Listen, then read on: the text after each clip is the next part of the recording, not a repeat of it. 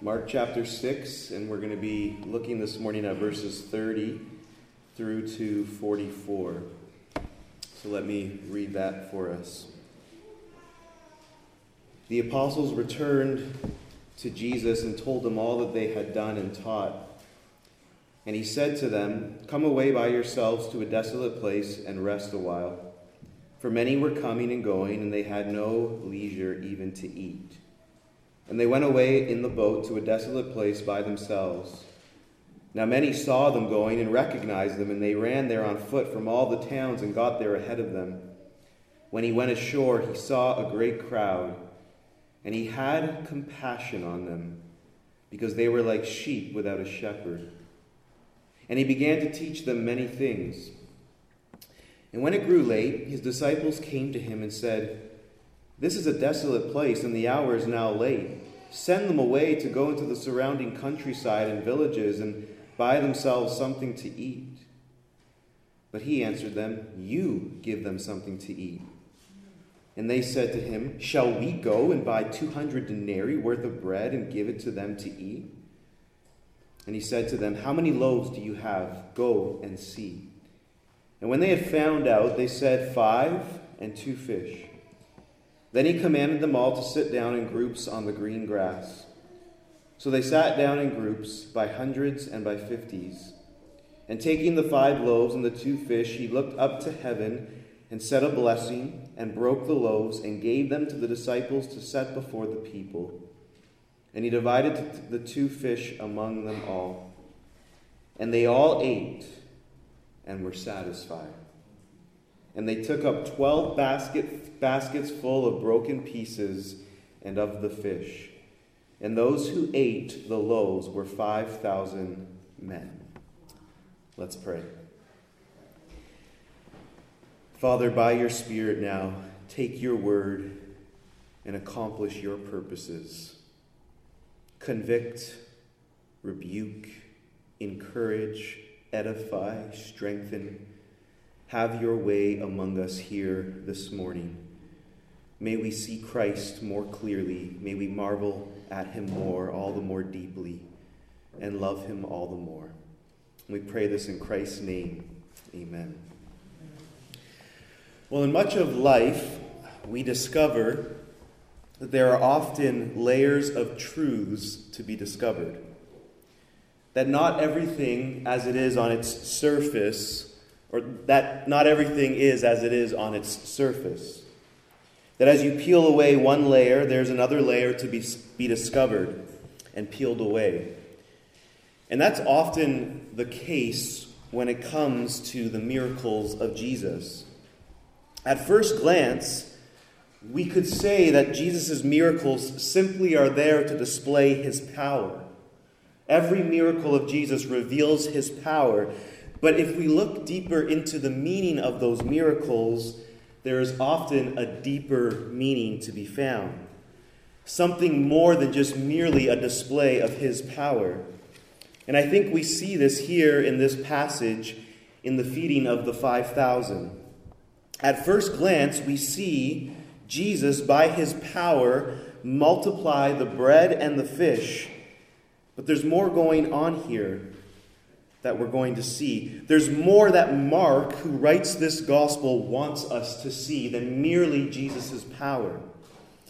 So, the first thing that I want us to see from this passage this morning is that Jesus is the compassionate shepherd. He is the compassionate shepherd. Look at verse 30 to 34.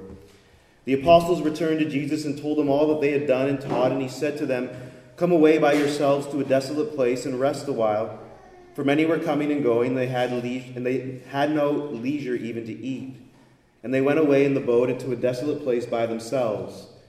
Now many saw them going and recognized them, and they ran there on foot from all the towns and got there ahead of them. And when he went ashore, he saw a great crowd, and he had compassion on them because they were like sheep without a shepherd. And he began to teach them many things. So the apostles, they, they returned from their short term missions trip, so to speak. Jesus had commissioned them in, in verses 7 to 13 of chapter 6. And they return and tell Jesus all that they had done and taught. And just like Jesus, they too were experiencing the demands of ministry. So much so that, that we're told that they actually had no leisure even to eat. And so Jesus tells them to depart to a desolate place and to rest there for a while. So they get into a boat and, and they journey to this location. We're not specifically sure what the location was. All we know is that it was a desolate place. And I want to, to briefly draw your attention to the repeated term, a desolate place. Mark continues to emphasize that it was a desolate place that they departed to. It actually comes up again in verse 35 when, when the disciples tell Jesus to send the people away to fend for themselves. The setting of this desolate place is going to be important for us to understand what Mark wants us to see about Jesus. So remember this desolate place. We'll get there. So they go away, but there were many who saw them and recognized them. So all these people from the towns, they were so wanting to see Jesus and his disciples that they actually ran on foot to get to the place that Jesus had intended for his disciples to rest. And they actually end up getting there before Jesus and his disciples. Now, despite the fact that the disciples and Jesus are tired, despite the fact that their goal was to depart and rest, when Jesus sees the crowd, he's not filled with frustration, but rather he's moved with a deep sense of compassion.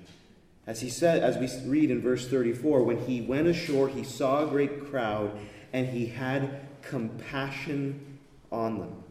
He had compassion on them. Why? Because they were sheep without a shepherd. They were wandering, helpless, unguided sheep. And it led Jesus to feel in his belly a deep compassion for all who were there. Now, in this passage, how does Jesus immediately display his compassion? What does he do? We're told that he began to teach them many things. Isn't that interesting?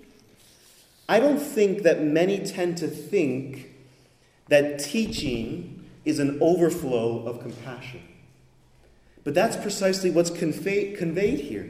Jesus has compassion on these lost, wandering sheep, and so he begins to teach them many things. What he taught them, we're not sure, but I'm guessing it had to do with who he was and what the kingdom of God was all about.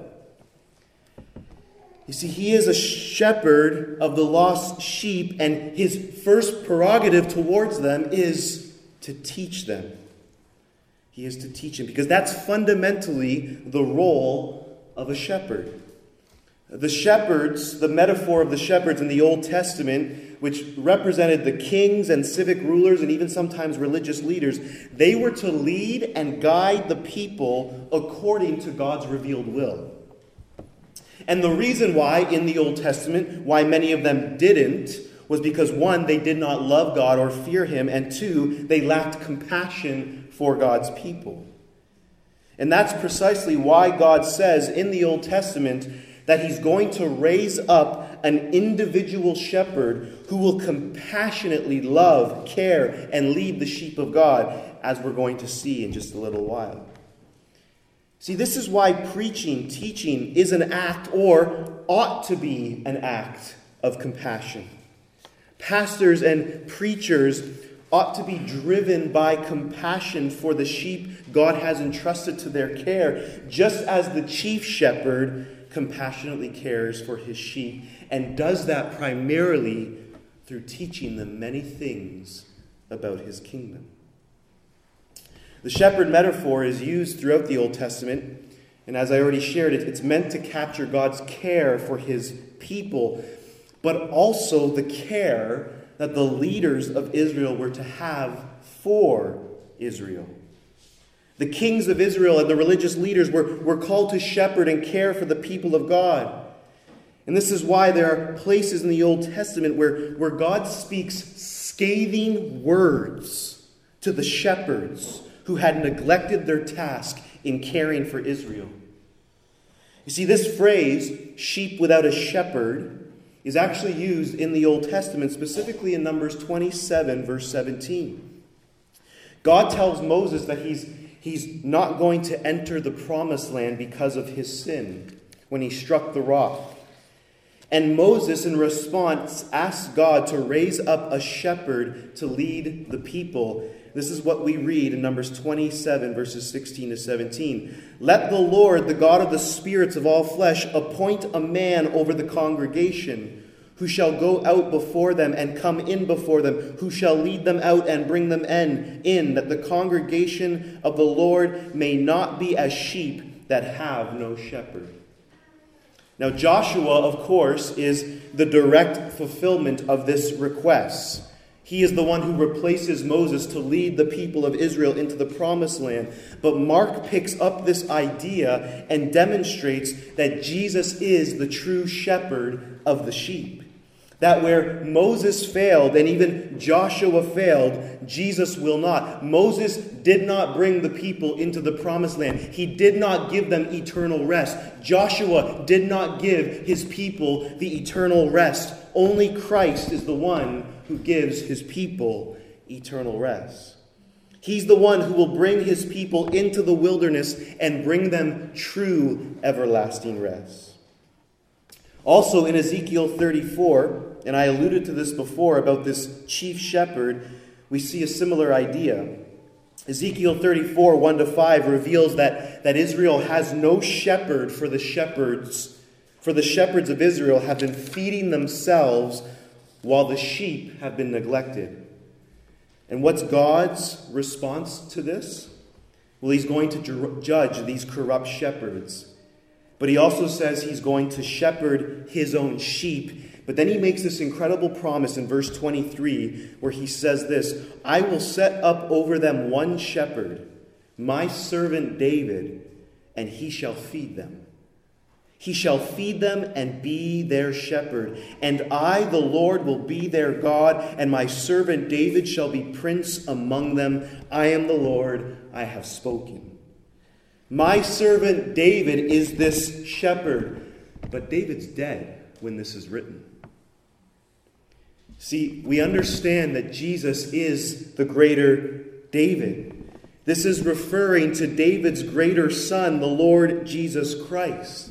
Just as Jesus is the greater Moses and the greater Joshua, he is the greater David. He is this one shepherd, this one individual shepherd who will be raised up by God, who will feed his sheep. So not only is Mark conveying that, that Jesus is the greater Moses, by miraculously feeding this crowd in this desolate place, he's also showing that Jesus is the shepherd king, the one whom God promised to raise up to lead his sheep to greener pastures. He is the shepherd of shepherds, just as he is the Lord of lords and King of kings. And as the great shepherd, he will have compassion and care for his sheep.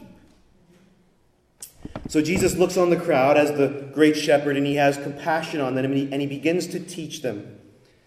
But Jesus' compassion doesn't merely end with teaching, nor even with the providing of food.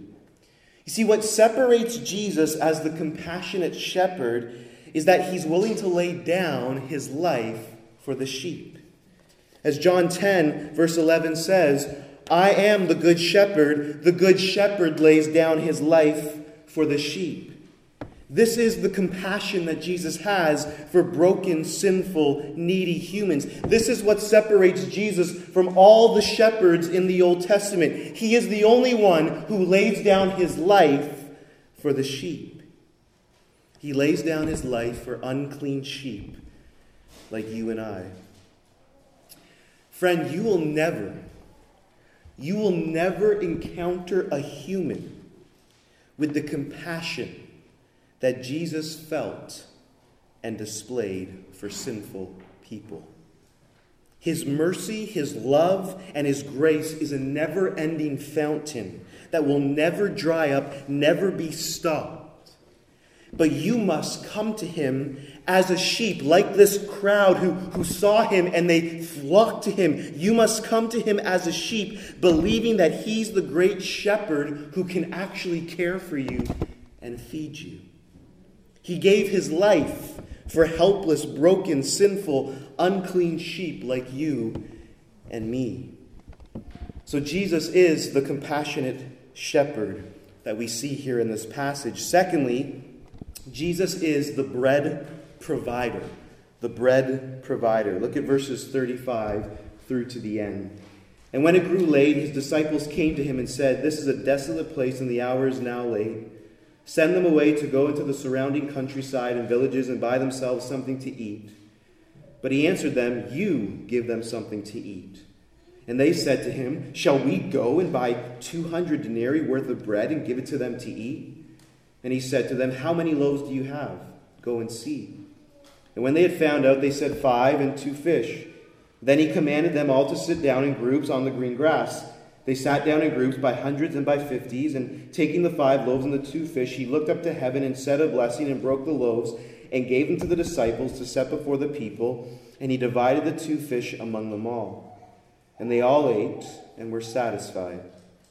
And they took up the twelve baskets full of broken pieces and of the fish, and those who ate the loaves were 5,000 men.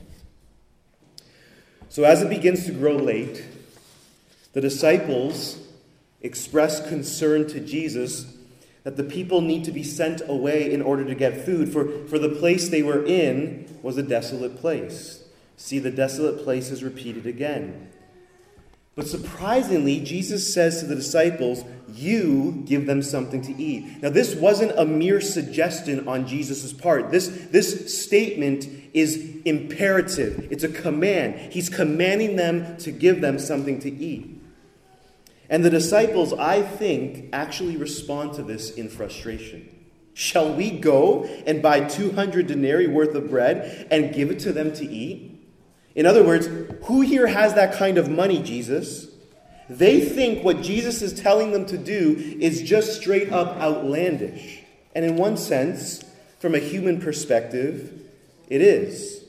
I mean, there's over 5,000 men here, and that's not even including the women and the children that are present. And so Jesus asks them how much food they have, and he sends them to go and find out. And they come back, and informed him that there was five loaves and two fish, which isn't even enough to feed the 12 disciples, let alone over 5,000 people. Unless, of course, the one who created the universe out of nothing was in your midst. And so Jesus then commanded that everyone sit down in, in groups on the green grass, and, and they sat down in groups by hundreds and by fifties, which is very possibly an allusion to Moses and having the people of Israel broken into groups of hundreds and fifties according to Exodus 18. Once again, we see that Mark is alluding to Jesus being the greater Moses. So Jesus has them to sit down in these groups, and then he takes the five loaves and the two fish. And what we have here, in one sense, is he, he acts as a priest as he does this very act of looking up into heaven, saying a blessing. He breaks the loaves, he gives them to the disciples, and then the disciples set them before the people. He divides the bread and the fish among them all. He is acting as the priest of God, looking up to heaven, proclaiming a blessing, breaking the bread, and multiplying the food.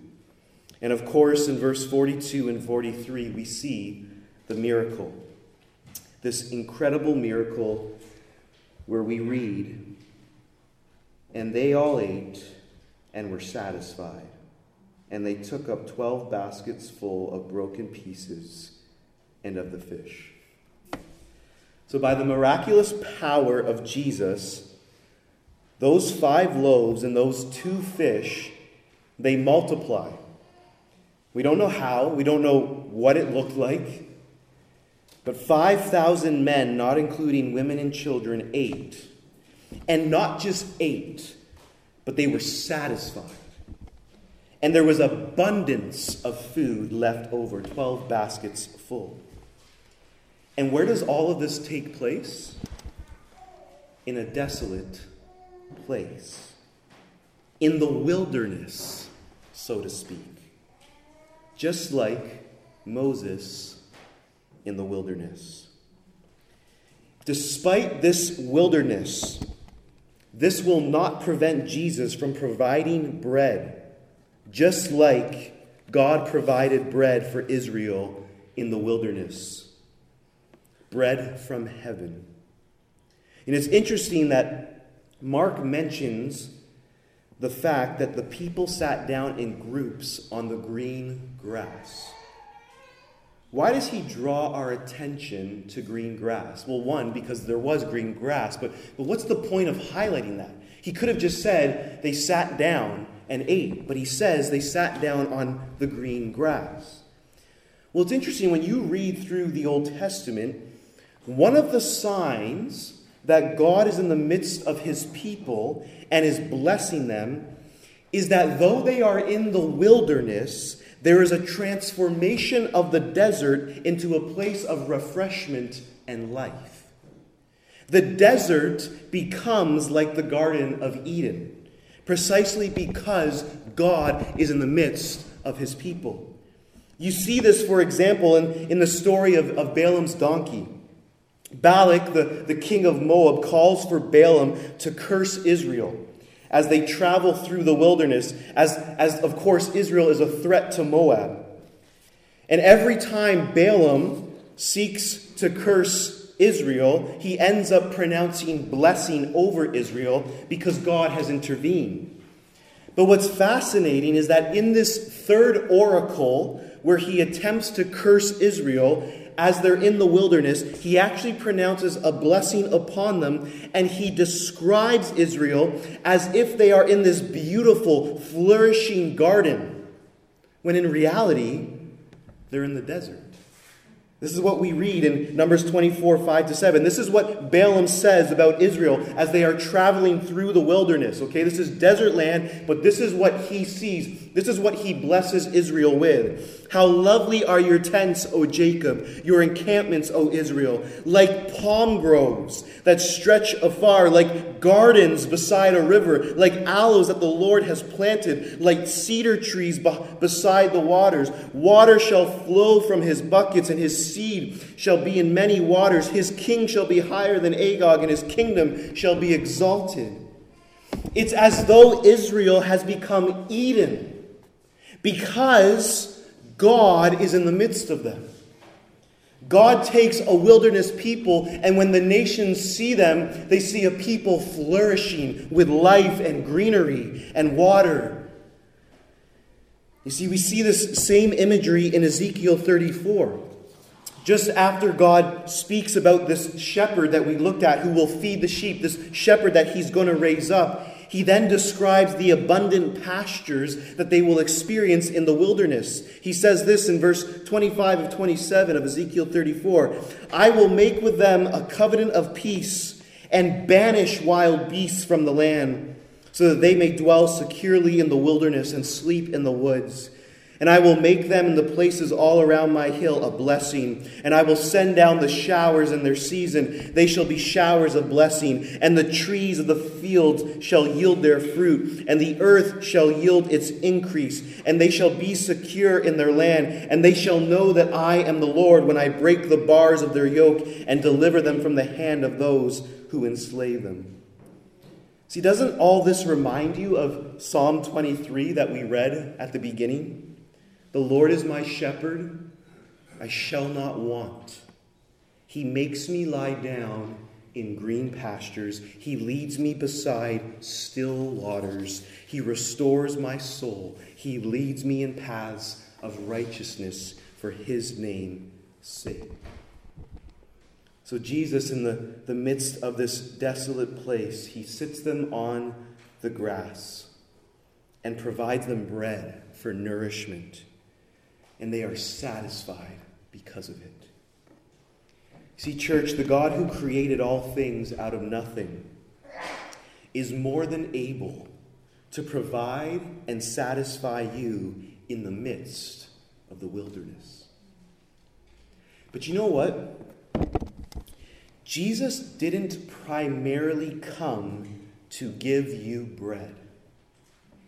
He primarily came to be bread in your life.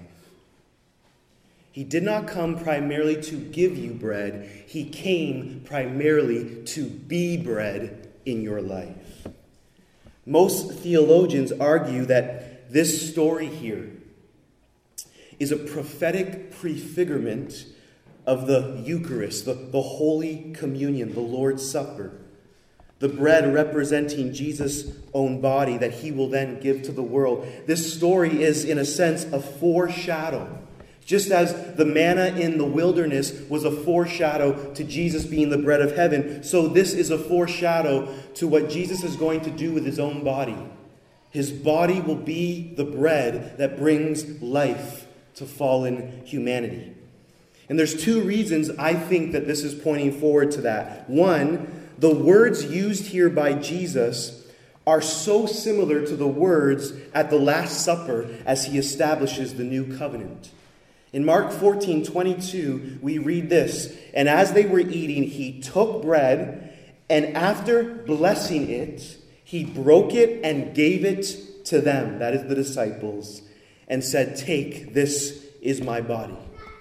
In other words, the, the multiplication of the bread was to point forward to Jesus giving his body for the world through his death on the cross. His body is the true bread of heaven that his people will feed off of and find satisfying life in him.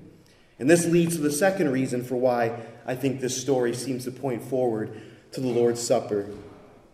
In John 6, you have the retelling of this story as well, the, the feeding of the 5,000. But in John 6, Jesus actually gives a theological interpretation of the bread. He gives an explanation of what he's trying to convey to the people who ate the bread that were with him there in the wilderness. He teaches what the breaking of the bread and the multiplication of the bread really actually means. In John 6, 25 to 29, the crowds are seeking Jesus, but, but the reason they're seeking him is because they ate their fill of the loaves. That's exactly what he says to them. And he tells them, Don't work for the food that perishes, but for the food that endures to eternal life, which he will give them. And this is what we, we, we read beginning in verse 30 of John chapter 6. So they said to him, then what sign do you do that we may see and believe you? What work do you perform? Our fathers ate the manna in the wilderness, as it is written, He gave them bread from heaven to eat. Jesus then said to them, Truly, truly, I say to you, it was not Moses who gave you the bread from heaven, but my Father gives you the true bread from heaven. For the bread of God, hear this, what is the bread of God? The bread of God is He who comes down from heaven and gives life to the world. They said to him, Sir, give us this bread always. And Jesus said to them, I am the bread of life. Whoever comes to me shall not hunger, and whoever believes in me shall never thirst. And then down to verse 47 Truly, truly, I say to you, whoever believes has eternal life. I am the bread of life. Your fathers ate the manna in the wilderness, and they died. This is the bread that comes down from heaven, so that one may eat of it and not die. I am the living bread that came down from heaven. If anyone eats of this bread, he will live forever. And the bread that I will give for the life of the world is my flesh. Whoever feeds on my flesh and drinks my blood has eternal life, and I will raise him up on the last day. For my flesh is true food, and my blood is true drink. Whoever feeds on my flesh and drinks my blood abides in me, and I in him. As the living Father sent me, and I live because of the Father, so whoever feeds on me, he also will live because of me. This is the bread that came down from heaven, not like the bread that the fathers ate and died. Whoever feeds on this bread will live forever. You see, we need bread to survive physically. But Jesus speaks to a different kind of bread that we need in order to live and never die. He is the bread of life, and he gives of himself to any and to all who will but feed on him as the true bread of heaven. He did not come just to give you bread, he came to be bread in your life. As he graciously multiplies the loaves of bread for the people, so he graciously gives eternal life abundantly by giving his flesh for the world, as he is slain on the cross, where he dies for the sins of the world, and through him, by repentance and faith, by coming to him and feasting upon him, we receive abundant life. And isn't it interesting that Mark records for us that everyone was satisfied? But also there were 12 baskets full of broken pieces and of the fish. Why does Mark record that? When you read Jesus' miracles, you discover that Jesus always specifically addresses a need and meets that need exactly. So a man has a demon, Jesus casts out the demon. A man has a withered hand, he heals the hand. A woman has etern- internal bleeding, he heals the bleeding. But here, he does more than just meet the specific need. There's an abundance of food left over. And I think that this is meant to capture that not only does Jesus meet our needs, but his intention is to give us the abundance of life. This is exactly what Jesus says in John 10 7 to 11, where he says, Truly, truly, I say to you, I am the door of the sheep. All who came before me are thieves and robbers, but the sheep did not listen to them. I am the door. If anyone enters by me, he will be saved and will go in and out and find pasture. The thief comes only to steal and kill and destroy, and then here it is I came that they may have life and have it abundantly. I am the good shepherd. The good shepherd lays down his life for the sheep. See, Christian, you can actually experience the abundant life, abundant life, even if you're living in a desolate place. Because the abundant life isn't about wealth or riches. It's not about having a nice home or a lot of money or an incredible job or an incredible education. No, no. The abundant life is one that feeds upon Jesus. As Thomas, Thomas Weinandy states, for to be the Savior is not simply to bring freedom from evil but also to generate an abundance of life. To be in communion with Him is to partake of the abundant and enduring life that is God's kingdom. And so the question I leave with you this morning is this not what are you believing in?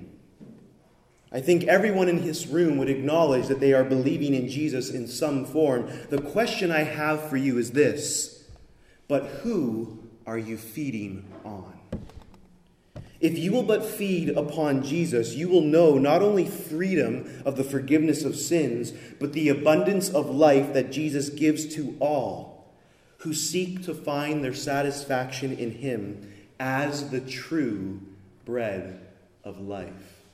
I pray that that would be our aim as people of Royal York Baptist Church. Let's pray. Father, we thank you for your word. And Lord, we ask that by your Spirit you would give us a hunger and a thirst for Jesus, the true bread of life, the true living water. There's nowhere else to turn to truly find satisfaction. Only in Him can we know what the abundance of life is all about. And so, Lord, may we as a church be known as a people who hunger and thirst for the bread of life. We pray this in Christ's name. Amen.